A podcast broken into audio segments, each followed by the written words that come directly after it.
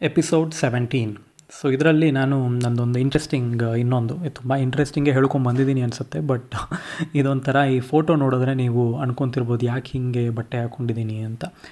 So ನಾನು ಮುಂಬೈಯಲ್ಲಿದ್ದಾಗ ಜಿತೇನ್ ಮರ್ಚೆಂಟ್ ಅಂತ ಒಬ್ಬರು ಪರಿಚಯ ಆಗಿದ್ದರು ಅವರು ನನ್ನ ಮೊದಲನೇ ಶೋ ಡಿಸೆಂಬರಲ್ಲಿ ಯಾವಾಗ ಅವಾರ್ಡ್ ಬಂದಿತ್ತಲ್ಲ, ಅದನ್ನು ನೋಡಿದ್ರು ಅವರು. ತುಂಬ ಇಷ್ಟಪಟ್ಟಿದ್ದರು ಆಮೇಲೆ ನನ್ನೊಂದು ಅಪ್ರಿಸಿಯೇಷನ್ ಇತ್ತು. ಈಗಲೂ ಫೇಸ್ಬುಕ್ಕಲ್ಲಿ ಇಷ್ಟು ವರ್ಷ ಆದಮೇಲೂ ಆಗಾಗ ರೆಸ್ಪಾಂಡ್ ಮಾಡೋದೆಲ್ಲ ಮಾಡ್ತಿರ್ತಾರೆ. ತುಂಬ ಸೀನಿಯರ್ ಪರ್ಸನ್ ಆಮೇಲೆ ತುಂಬ ಜನ ಹೆದರ್ತಾರೆ ಕೂಡ ಅವ್ರನ್ನ. ಕ್ರಿಟಿಕ್ ಥಿಯೇಟರ್ ಕ್ರಿಟಿಕ್ ಎಲ್ಲ. ಸೊ ನನಗೆ ನಾನು ವಾಪಸ್ ಹೋದಾಗ ಅವ್ರನ್ನ ಹೋಗಿ ಮೀಟ್ ಮಾಡಿದೆ. ಈ ಥರ ಬಂದಿದ್ದೀನಿ ಟ್ರೈ ಮಾಡ್ತಿದ್ದೀನಿ ಅಂತೆಲ್ಲ. ಅವರು ಸರಿ, ನಾನೇನಾದರೂ ಇದ್ದರೆ ತಿಳಿಸ್ತೀನಿ ಅಂತ ಅಂದಿದ್ರು.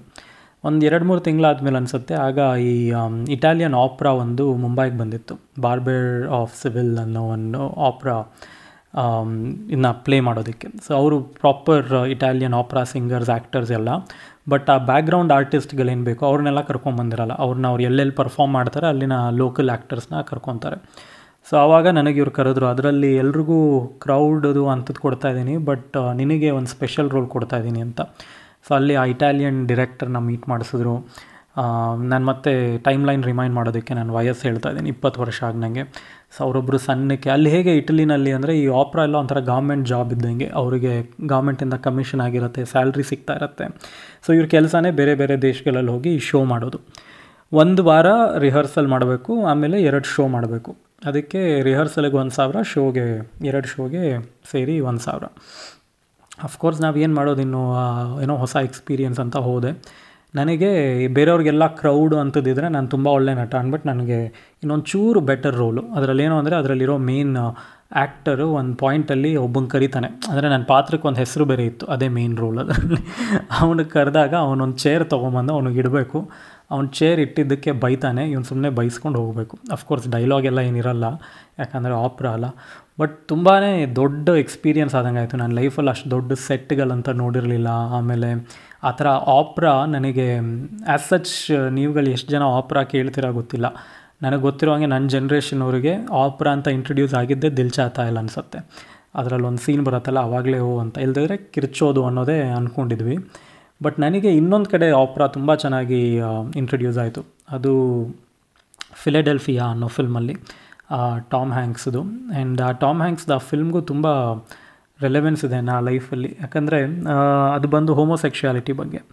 ಆಮೇಲೆ ನಾವಿಲ್ಲಿ ಬೆಂಗಳೂರಲ್ಲಿ ಸೌತ್ ಬ್ಯಾಂಗ್ಳೂರ್ ನಾವುಗಳು ಓದಿರೋ ಸ್ಕೂಲ್ಗಳಲ್ಲಾಗಲಿ ಎಜುಕೇಷನಲ್ಲಿ ನಮಗೆ ಎಸ್ಪೆಷಲಿ ಆ ಟೈಮಲ್ಲಿ ನೈಂಟೀಸಲ್ಲಿ ಏನಿತ್ತು ಹೋಮೋಸೆಕ್ಷುಯಾಲಿಟಿ ಬಗ್ಗೆ ಎಲ್ಲ ಬರೀ ನಾವು ರೇಗ್ಸೋದೋ, ಬೈಯೋದೋ ಅಂಥದಕ್ಕೆ ಯೂಸ್ ಮಾಡ್ತಾಯಿದ್ವಿ ಬಟ್ ನಾನು ಈ ಥರ ಸಿನಿಮಾಗಳು ನೀವೆಲ್ಲರೂ ಯಾರು ಫಿಲಡೆಲ್ಫಿಯಾ ನೋಡಿಲ್ಲ, ದಯವಿಟ್ಟು ನೋಡಿ.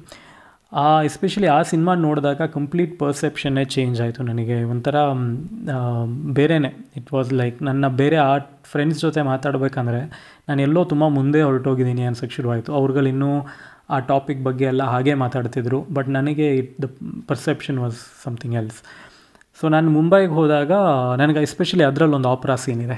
ಟಾಮ್ ಹ್ಯಾಂಕ್ಸ್ ಮಾಡೋದು. ಅವನಿಗೆ ಅದಕ್ಕೆ ಆಸ್ಕರ್ ಕೂಡ ಬಂತು ಬೆಸ್ಟ್ ಆ್ಯಕ್ಟರ್ ಟಾಮ್ ಹ್ಯಾಂಕ್ಸಿಗೆ ಸೊ ಅದರಲ್ಲಿ ಆಪ್ರಾ ಸೀನ್ ನನಗೆ ತುಂಬಾ ಇನ್ಫ್ಲೂಯೆನ್ಸ್ ಆಯಿತು. ಅದರದ್ದೊಂದು ಸಣ್ಣ ಎಲಿಮೆಂಟ್ನ ನಾನು ನನ್ನ ಫೈನಲ್ ರಿಹರ್ಸಲಲ್ಲೂ ಟ್ರೈ ಮಾಡಿದ್ದೀನಿ. ಆ್ಯಂಡ್ ಆ ಸೀನಲ್ಲಿ ನನಗೆ ಆಪ್ರಾ ಎಷ್ಟಿಷ್ಟ ಆಯಿತು ಅಂದರೆ ನಾನು ಅದಾದಮೇಲೆ ಡೌನ್ಲೋಡ್ ಮಾಡ್ಕೊಂಡು ಆಗಾಗ ಆಪ್ರಾಗಳನ್ನ ಕೇಳೋಕ್ಕೆ ಶುರು ಮಾಡಿದೆ. ಅದೇ ಟೈಮಲ್ಲಿ ನನಗೆ ಈ ಆಪ್ರಾ ಪ್ರಾಜೆಕ್ಟ್ ಸಿಕ್ತು. ಆವಾಗ ಇವ್ರು ರಿಹರ್ಸಲ್ಸು ಇದೆಲ್ಲ ನೋಡ್ತಾ ಇದ್ರೆ ನಾವು ಒಂಥರ ಅದು ಕಾಂಪ್ರಿಹೆಂಡೇ ಮಾಡೋಕ್ಕಾಗಲ್ಲ. ನಾವುಗಳು ಬಂದಿರೋ ರೀತಿಗೆ. ಅದು ಅಫ್ಕೋರ್ಸ್ ನಮ್ಮದ್ರಲ್ಲಿ ಹರಿಕತೆ ಅಂಥದ್ದೆಲ್ಲ ಇದೆ.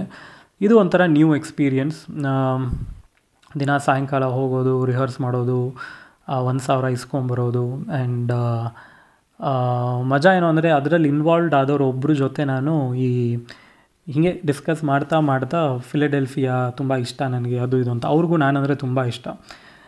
ಹೆಸರು ಹೇಳೋಕ್ಕೆ ಅವಾಯ್ಡ್ ಮಾಡ್ತೀನಿ, ಯಾಕಂದರೆ I don't know if he wants to be open about it but he was gay ಇದು ಮಾತಾಡ್ತಾ ನಾನು ಅವರು ತುಂಬ ಒಂದು ಪಾಯಿಂಟಲ್ಲಿ ಕ್ಯೂರಿಯಸ್ ಆಗಿ ಆರ್ ಯು ಗೆ ಅಂತ ಕೇಳಿದ್ರು.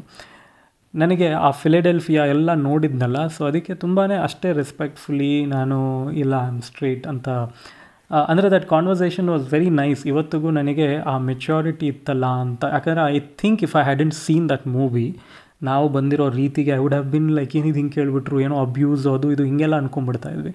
ಬಟ್ ಅವ್ರು ಕೇಳಿದ್ದು ಅಷ್ಟೇ ಡೀಸೆಂಟಾಗಿತ್ತು ನಾನು ರೆಸ್ಪಾಂಡ್ ಮಾಡಿದ್ದು, ಅದಾದಮೇಲೂ ಈಗಲೂ ಮಾತಾಡ್ತಾರೆ. ಐ ಸಮ್ವೇರ್ ಫೀಲ್ ಇದನ್ನೇ ನಾನು film will have an impact on your individuality ಅಂತ ಹೇಳಿದ್ನಲ್ಲ, ಅದೇ how that film changes a person's mind ಅನ್ನೋದಕ್ಕೆ. ಇದು ಆಪ್ರಾ ಆಮೇಲೆ ಮುಂಬೈಯಲ್ಲಿ ಆ ಆಪ್ರಾ ಎಕ್ಸ್ಪೀರಿಯನ್ಸ್ ಆಗಿದ್ದ ರೀತಿ. ಆಮೇಲೆ ನನಗೆ ಆ ಆಪ್ರಾ ಮುಗೀತು. ಅವರಿಂದ ಬಂದಿದ್ದು ಒಂದು ಎರಡು ಸಾವಿರನೂ ಖಾಲಿ ಆಯಿತು. ಮತ್ತೆ ಏನು ಮಾಡೋದು ಅಂತ?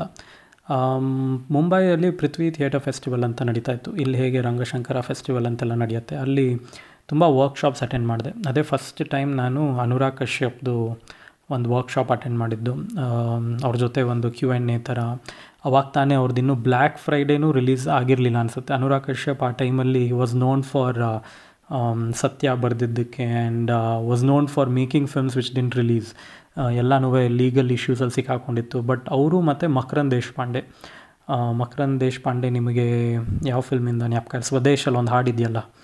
ಅವರೊಬ್ಬರು ತುಂಬ ಕೂದಲಿರೋರು ಬರ್ತಾರೆ ಅಥವಾ ಕನ್ನಡದಲ್ಲಿ ತುಂಬ ಸಿನಿಮಾಗಳು ಮಾಡಿದ್ದಾರೆ ಕರೆಕ್ಟ್ ಅವರಿಬ್ಬರದು ವರ್ಕ್ಶಾಪ್ಸ್ ಅಟೆಂಡ್ ಮಾಡಿದ್ದು, ಆಮೇಲೆ ರೈಟಿಂಗ್ ಬಗ್ಗೆ ಒಂದು ವರ್ಕ್ಶಾಪ್ ಅಟೆಂಡ್ ಮಾಡಿದೆ. ಸೊ ಇದೆಲ್ಲ ಮಾಡೋ ಟೈಮಲ್ಲಿ ಜೀವನ ಹೇಗೆ ಅನ್ನೋದಕ್ಕೆ this is a very interesting example ಯಾಕಂದರೆ ನನಗಾಗಿನೂ ಇಪ್ಪತ್ತು, ಇಪ್ಪತ್ತೊಂದು ಆಗ್ತಾಯಿತ್ತು ನನಗೆ ಏನು ಹಿಂದಿನ ಎಪಿಸೋಡಲ್ಲಿ ನಾನು ಮಾತಾಡಿದ್ದೆ ಒಬ್ಬರು ಮೆಂಟರ್ ನನಗೆ ಮಾತಂದರೆ ವರ್ಕ್ಶಾಪ್ಸ್ ತಗೋ ವರ್ಕ್ಶಾಪ್ಸ್ ತಗೋ ಅಂತಿದ್ರು, ಆಮೇಲೆ ಅಲ್ಲಿ ಬಿಟ್ಟು ಬಂದೆ ಅಂತ.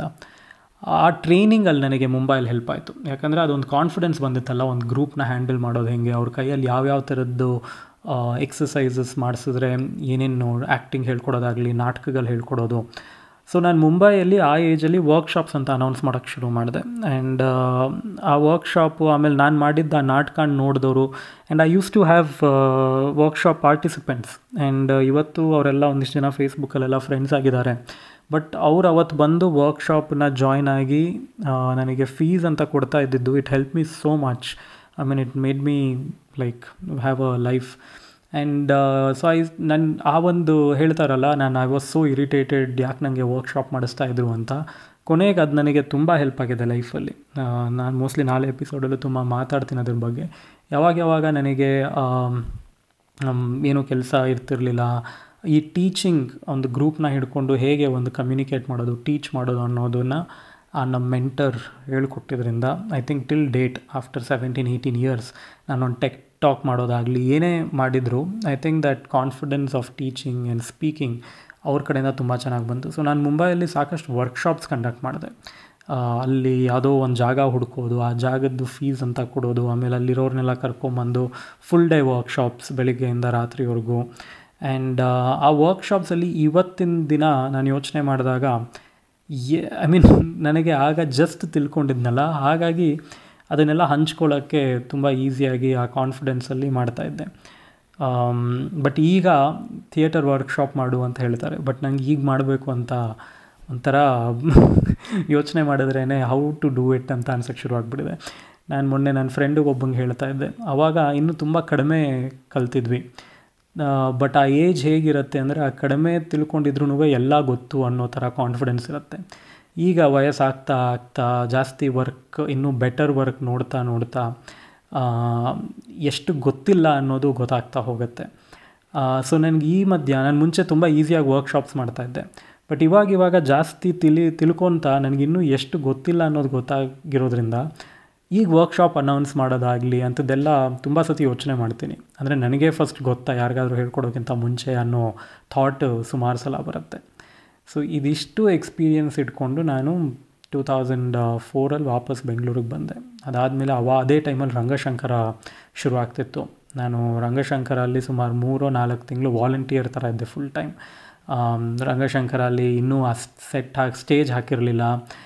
ಇನ್ಫ್ಯಾಕ್ಟ್ ಆ ಸ್ಟೇಜ್ ಹಾಕೋದು ಚೆನ್ನಾಗಿತ್ತು. ಎಲ್ಲ ವುಡನ್ ಸ್ಲ್ಯಾಬ್ಸ್ ಎಲ್ಲ ಹಾಕಿ ಅದೊಂಥರ ಲಾಸ್ಟ್ ಸ್ಟೇಜ್ ಅದಷ್ಟು ರೆಡಿ ಮಾಡಿ ಅದಕ್ಕೆ ಪಾಲಿಷ್ ಎಲ್ಲ ಮಾಡಿಟ್ಟಿದ್ರು.